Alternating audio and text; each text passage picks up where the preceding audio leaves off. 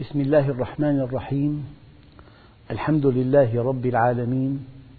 والصلاة والسلام على سيدنا محمد وعلى آل بيته الطيبين الطاهرين وعلى صحابته الغر الميامين أمناء دعوته وقادة ألويته وارض عنا وعنهم يا رب العالمين.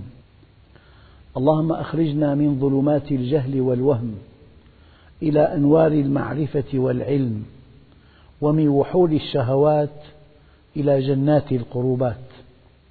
أيها الإخوة الكرام مع الدرس الثالث والخمسين من دروس سورة التوبة ومع الآية الخامسة والسبعين وهي قوله تعالى ومنهم من عاهد الله لئن آتانا من فضله لنصدقن ولنكونن من الصالحين. أيها الإخوة لا زلنا في سياق الآيات التي تتحدث عن المنافقين. وشيء لا يغيب عنكم أن البشر من خلال القرآن الكريم مؤمنون وكافرون ومنافقون. المؤمن هو الذي عرف الله فانضبط بمنهجه وأحسن إلى خلقه فسلم وسعد في الدنيا والآخرة.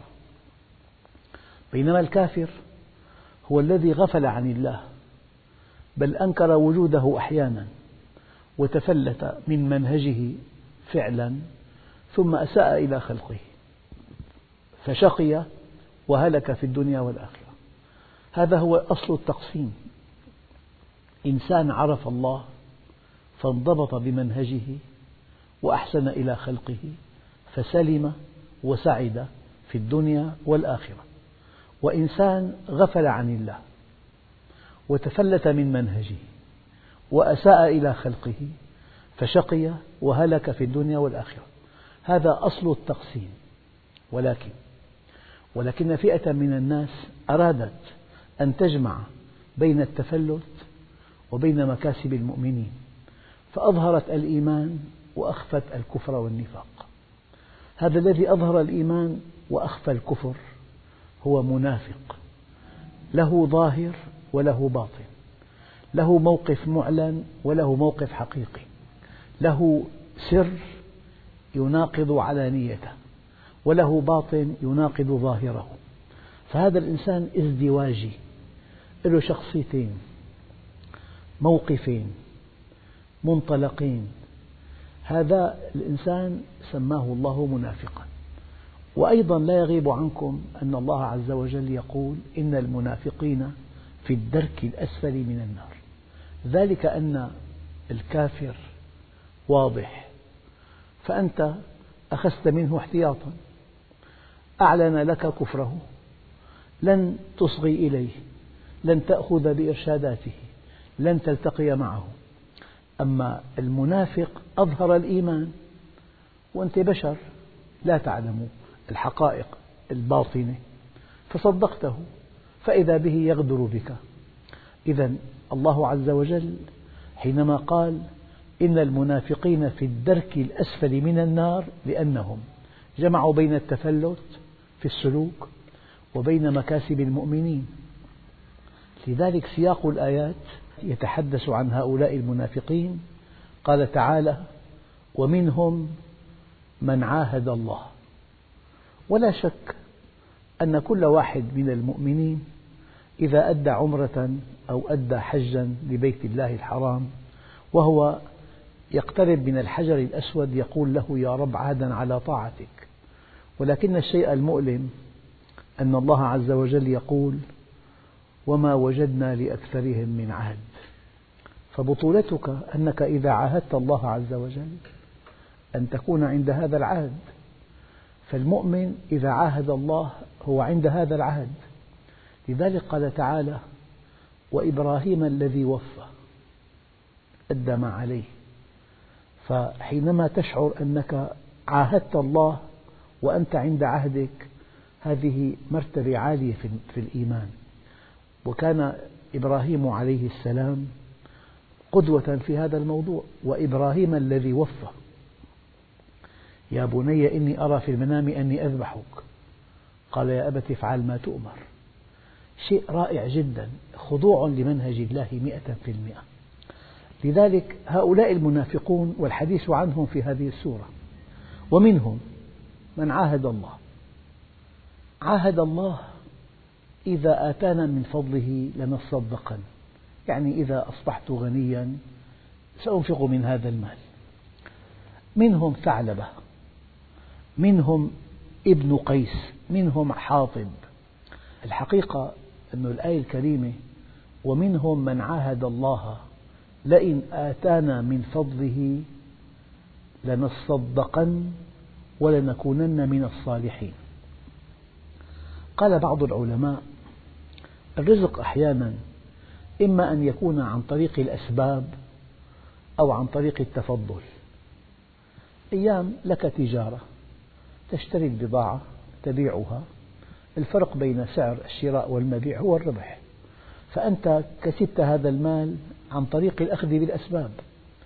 لكن أحيانا الإنسان يأتيه مبلغ كبير من دون جهد كبير. هذا الرزق تفضلي. إذا في رزق عن طريق الأسباب رزق تفضلي بالمناسبة كما يقال دائما الشيء بالشيء يذكر أن الله عز وجل حينما تحدث عن النصر قال هناك نصر استحقاقي وهناك نصر تفضلي وهناك نصر كوني.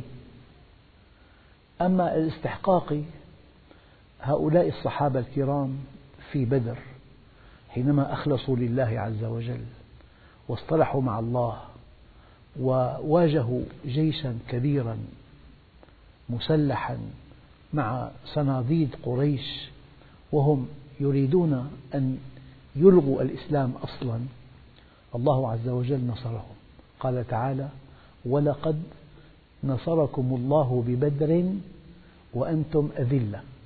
قال العلماء هذا هو النصر الاستحقاقي. لكن قال تعالى غلبت الروم في أدنى الأرض. وهم من بعد غلبهم سيغلبون في بضع سنين. لله الأمر من قبل ومن بعد. ويومئذ يفرح المؤمنون بنصر الله. هذا النصر الثاني ليس استحقاقيا ولكنه نصر تفضلي. وأحيانا الطرفان المتقاتلان بعيدان عن الدين بعد الأرض عن السماء. من الذي ينتصر؟ الأقوى. الذي يملك سلاح متطور أكثر مدى المجد أكبر. فهناك نصر كوني لا علاقة للإيمان والكفر بهذا النصر. قضية أسلحة قضية إعداد قضية خطط قضية آه، يعني استراتيجية دقيقة. قضية تخطيط محكم فهناك نصر كوني. وهذا يكون بين الطرفين البعيدين عن الله عز وجل. أما أحيانا الله عز وجل ينصر المؤمنين لا نصرا استحقاقيا لكنه نصر تفضلي لحكمة بالغة وفي نصر بالأساس استحقاقي. فلذلك وأيضا هنا في رزق عن طريق الأسباب. لكن أحيانا الإنسان بطريقة أو بأخرى يأتيه رزق وفير عن طريق التفضل. نعم. فلذلك ومنهم من عاهد الله لئن آتانا من فضله لنصدقن ولنكونن من الصالحين. هذا عهد. والشيء الذي يملأ القلب حسرة أن الإنسان حينما يعاهد الله عز وجل ثم يخلف عهده يصغر من عين الله بل يسقط من عين الله. وأقول لكم هذه الكلمة سقوط الإنسان من السماء إلى الأرض ومع هذا السقوط تنحطم أضلاعه أهون من أن يسقط من عين الله. البطولة أن تكون عند الله مقربا. أن تكون عند الله صادقا أن تكون عند الله طائعا. فالإنسان علاقته بالله سبب سعادته وشقائه. ففي مصطلح معاصر يقال هذا شيء مصيري. يعني في أشياء كثيرة جدا ليست مصيرية لكن في أشياء في الحياة مصيرية. وأوضح مثل يعني. لما الطالب بينجح من صف السابع إلى الثامن من الثامن إلى التاسع من التاسع إلى العاشر. أما إذا وصل إلى الشهادة الثانوية علامات نجاحه تحدد مصيره في الحياة إما طبيب أو مهندس أو أو فحسب الأنظمة في بعض البلاد يعني. فحينما ينال علامات عالية جدا يدخل كلية الطب. إذا النجاح في هذه السنة نجاح مصيري يعني بيحدد مصير الطالب هذا التقريب. وبحياة الإنسان أشياء مصيرية. فإذا استقام على أمر الله حفظه الله عز وجل. احفظ الله يحفظك. إذا اصطلح مع الله عز وجل تولى الله حياته بالتوفيق والسداد. هذا ينقلنا إلى قضية دقيقة جدا سماها بعض المفسرين معية الله. الله عز وجل قال وهو معكم أينما كنتم. معكم. قال العلماء يعني معكم بعلمه. أية حركة أو سكنة أو تقدم أو تأخر بعلم الله عز وجل. هو معكم بعلمه. لكن إذا قرأت القرآن فإذا في القرآن آية إن الله مع المؤمنين مع المتقين مع الصادقين. هذه المعية ليست معية عامة لكنها معية خاصة. قال العلماء معكم بالتوفيق معكم بالنصر معكم بالتأييد معكم بالحفظ. والمقولة التي أرددها كثيرا إذا كان الله معك فمن عليك وإذا كان عليك فمن معك. وأقول مرة ثانية ويا رب ماذا فقد من وجدك؟ وماذا وجد من فقدك؟ ابن آدم اطلبني تجدني فإذا وجدتني وجدت كل شيء. وإن فتك فاتك كل شيء وأنا أحب إليك من كل شيء. فلذلك سعادتك سلامتك مستقبلك منوط بطاعتك لله. من هنا جاء قوله تعالى ومن يطع الله ورسوله فقد فاز فوزا عظيما. الحقيقة هناك مقاييس للفوز. هناك مقاييس أرضية هناك مقاييس سماوية. الأرضية أن تكون غنيا الأرضية أن تكون صحيحا أن تكون وسيما أحيانا أن تكون قويا. هذه مقاييس الفوز الأرضية. لكنك إذا بحثت عن مقاييس الفوز السماوية أن تكون عند الله فائزا قال تعالى ومن يطع الله ورسوله فقد فاز فوزا عظيما. يعني أذكر آية وعلمك ما لم تكن تعلم وكان فضل الله عليك عظيما. يبدو من خلال هذه الآية أنك إذا عرفت الله عرفت كل شيء. أنك إذا اتقيت الله وصلت إلى كل شيء. أنك إذا أحببت الله أحبك كل شيء. يعني العلاقة مع الله علاقة أساسية في حياة الإنسان. لذلك الله عز وجل خالق السماوات والأرض. يحيي ويميت. بيده مقاليد الأمور. فإذا كنت معه كان الله معك. لذلك قالوا قال بعض العارفين أطع أمرنا نرفع لأجلك حجبنا. فإنا منحنا بالرضا من أحبنا. ولذ بحمانا واحتمي بجنابنا لنحميك مما فيه أشرار خلقنا. وعن ذكرنا لا يشغلنك شاغل وأخلص لنا تلقى المسرة والهنا. وسلم إلينا الأمر في كل ما يكون. فما القرب والإبعاد إلا بأمرنا.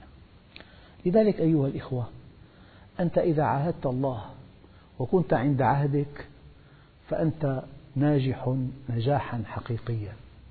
بل إنك فالح. والفرق دقيق جدا بين الناجح والفالح. الناجح هو الذي حقق نجاحا محدودا في الدنيا. نجح في جمع المال. نجح في اعتلاء منصب رفيع. نجح في تربية أولاده. لكن الفالح هو الذي حقق سر وجوده وغاية وجوده إن نجح في معرفة ربه. لذلك آيات كثيرة وأولئك هم المفلحون. يعني نجح في الدنيا والآخرة معا. والنجاح محبب. والإنسان حينما ينجح يسعد بنجاحه أيما سعادة حتى لو نجح في دراسته أو في نيل شهادة عليا. أو في تجارته. النجاح محبب. فكيف إذا كان نجاحا في معرفة الله؟ نجاحا في دخول الجنة. فلذلك وعلمك ما لم تكن تعلم. وكان فضل الله عليك عظيما. وكنت أحيانا يعني أضرب مثلا للتقريب. أنه إذا كان طفل قال لك معي مبلغ عظيم. كم تقدر هذا المبلغ؟ يعني عقب عيد. أخذ من أقربائه بعض الهدايا النقدية. فهو الطفل يقول لك معي مبلغ عظيم قد يكون 200 ليرة. لكن إذا قال مسؤول كبير في دولة عظمى أعددنا لهذه الحرب مبلغا عظيما قد يكون 200 مليار دولار. بين 200 ليرة سورية بين 200 مليار دولار. فإذا قال الله عز وجل ودققوا في هذه الآية. وعلمك ما لم تكن تعلم وكان فضل الله عليك عظيما. وعلمك ما لم تكن تعلم وكان فضل الله عليك عظيما. يعني أعظم عطاء على الإطلاق أن تعرف الله. لذلك قال تعالى المال والبنون زينة الحياة الدنيا. يعني مال من دون بنين شيء مؤلم جدا. بنون كثر من دون مال شيء مؤلم جدا. المال والبنون لكن الله سبحانه وتعالى يقول والباقيات. بكلمة والباقيات عرف المال والبنين بأنهن زائلات. المال والبنون زينة الحياة الدنيا. والباقيات.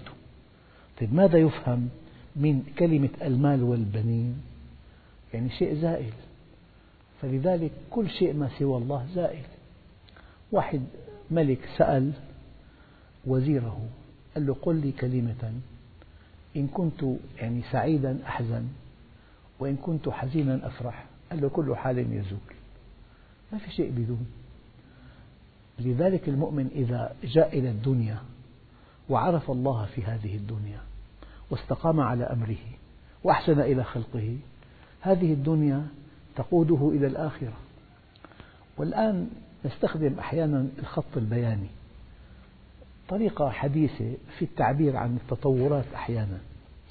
فإذا كان خط المؤمن البياني صاعدا هذا الصعود مستمر ويبقى مستمرا حتى بعد الموت.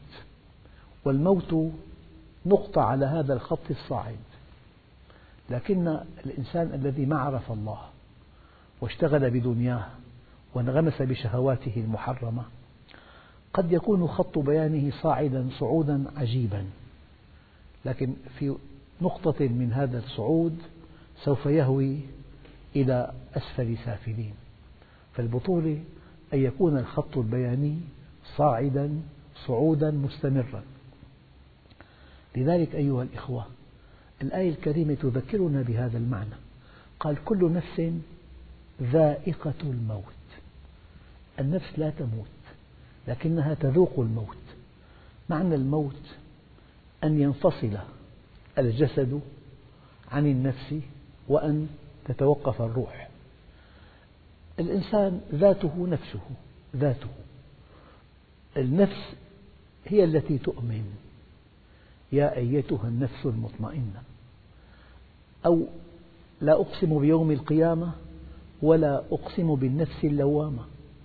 فنفس الإنسان ذاته ذاته نفسه تؤمن أو تكفر ترقى أو تسقط تسعد أو تشقى.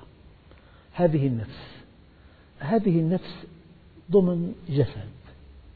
هذه النفس ترى من خلال العينين تسمع من خلال الأذنين تتحرك من خلال الأرجل. تبطش عن طريق اليد. فهذه النفس هي الآمرة هي الناهية هي السعيدة هي الشقية هي المحاسبة هي المكلفة هي المؤمنة هي الكافرة. هي النفس. في وعاء للنفس هو الجسد. عند الموت ينفصل الجسد عن النفس. أما القوة التي تحرك هذا الجسد أنت بالروح ترى بالروح تسمع. بالروح تمشي. ما دام في روح بالجسد في حركة في سمع في بصر في إدراك في محاكمة في تكلم في نطق. فالموت انفصال النفس عن الجسد وانقطاع الإمداد الإلهي عن طريق الروح. لذلك كل نفس ذائقة الموت. معنى ذلك أن النفس تذوق الموت ولا تموت. لذلك الخلود إما في جنة يدوم نعيمها أو في نار لا ينفد عذابها. والقرار خطير جدا. لذلك الله عز وجل يقول فما أصبرهم على النار. هذا الذي يتحرك بلا منهج بلا مبدأ بلا قيم بلا هدف. حركة عشوائية أساسها مصلحته أساسها شهواته أساسها ولاءاته. هذه الحركة العشوائية حركة خطيرة جدا. نعم. لذلك أيها الإخوة الشيء الدقيق أن القرآن الكريم قدم نماذج بشرية. قدم نماذج بشرية. مثلا قال إن الإنسان خلق هلوعا. الإنسان قبل أن يعرف الله هلوع. شديد الخوف شديد الجزع شديد الحرص. إن الإنسان خلق هلوعا. إذا مسه الشر جزوعا وإذا مسه الخير منوعا إيه؟ إلى المصلين. القرآن قدم لك نموذج الإنسان قبل أن يعرف الله. إن الإنسان لفي خسر لأن مضي الزمن يستهلكه. الإنسان بضعة أيام كلما انقضى يوم انقضى بضع منه. فالقرآن قدم لك نماذج بشرية. مثلا إن الإنسان لا يطغى أن رآه استغنى. وقال بعض العلماء أن كلمة الإنسان إذا جاءت معرفة بأل تعني الإنسان قبل أن يعرف الله. فالله عز وجل قدم لك نماذج الإنسان المؤمن. الذين إذا ذكر الله وجلت قلوبهم وإذا تليت عليهم آياته زادتهم إيمانا وعلى ربهم توكلون قدم لك نماذج إنسان مؤمن. إنسان كافر إنسان منافق وهذا حديثنا عن المنافقين. قال العلماء هذه النماذج التي وردت في كتاب الله عن أهل الإيمان وعن أهل الكفر والعصيان وعن أهل النفاق والبهتان. هذه النماذج ما هدفها؟ الحقيقة هدفها خطير جدا. أنت إذا قرأت القرآن ورأيت صفات المؤمنين تنطبق عليك فهذه نعمة لا تعدلها نعمة. تطمئن إلى عطاء الله تطمئن إلى عدل الله تطمئن إلى رحمة الله.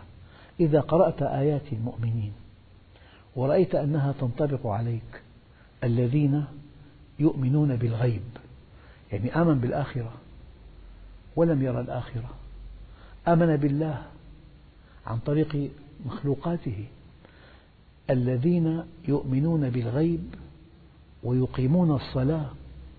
يعني جوهر هذا الدين الاتصال بالله.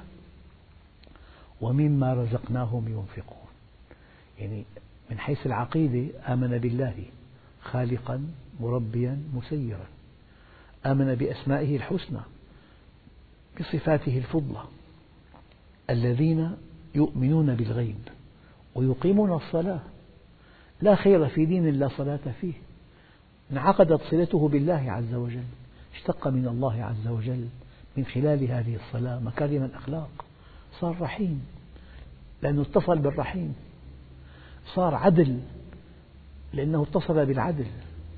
صار لطيف اتصل باللطيف.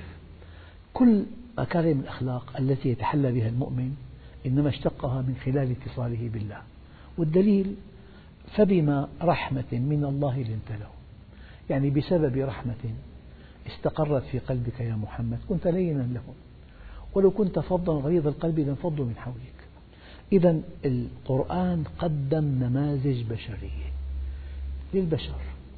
وأنت إذا قرأت القرآن ينبغي أن تدقق في مدى مطابقة هذه الصفات صفات المؤمنين عليك. فإن تطابقت فهذا نعم. خير كبير وفضل عظيم. وإن لم تتطابق الباب مفتوح والطريق سالك إلى الله عز وجل باب التوبة مفتوح. فلذلك الله عز وجل وصف الإنسان أحيانا إن الإنسان يعني قبل أن يعرف الله خلق فلوعا. إن الإنسان لفي خسر لأن مضي الزمن يستهلكه.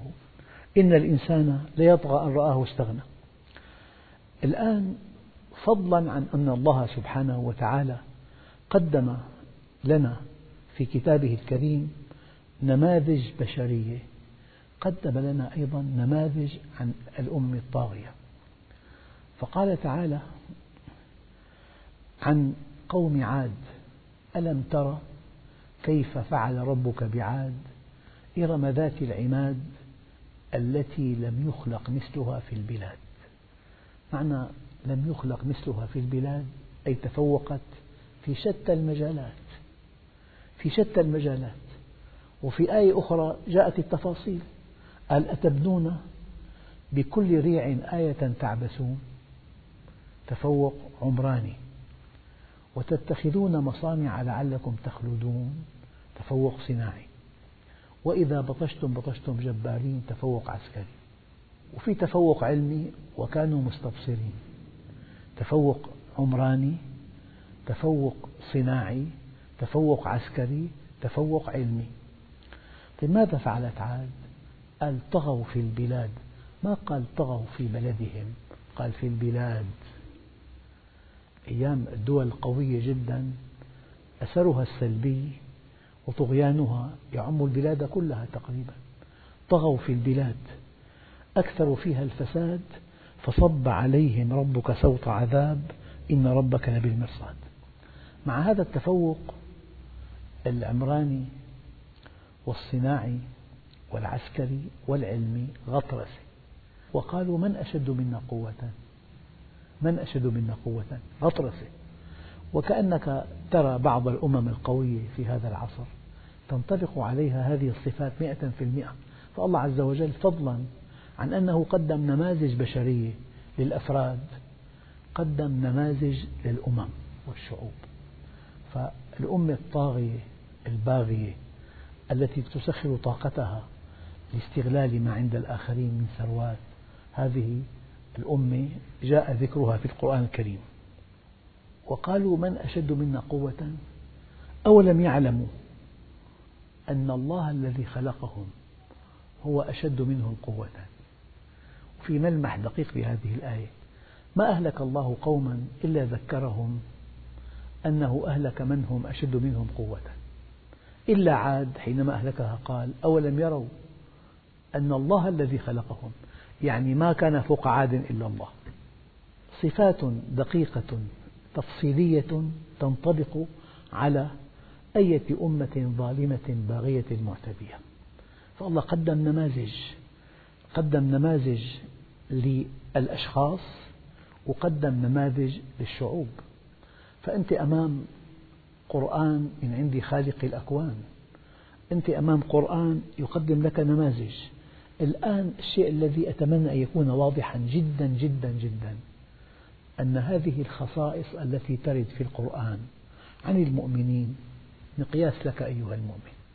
هل تنطبق عليك؟ إن لم تنطبق عليك أو إن لم ينطبق بعضها عليك. الباب مفتوح. الإصلاح سهل. ما دام القلب ينبض كل شيء يحل. ما دام القلب ينبض كل شيء يحل. باب التوبة مفتوح على مصراعيه.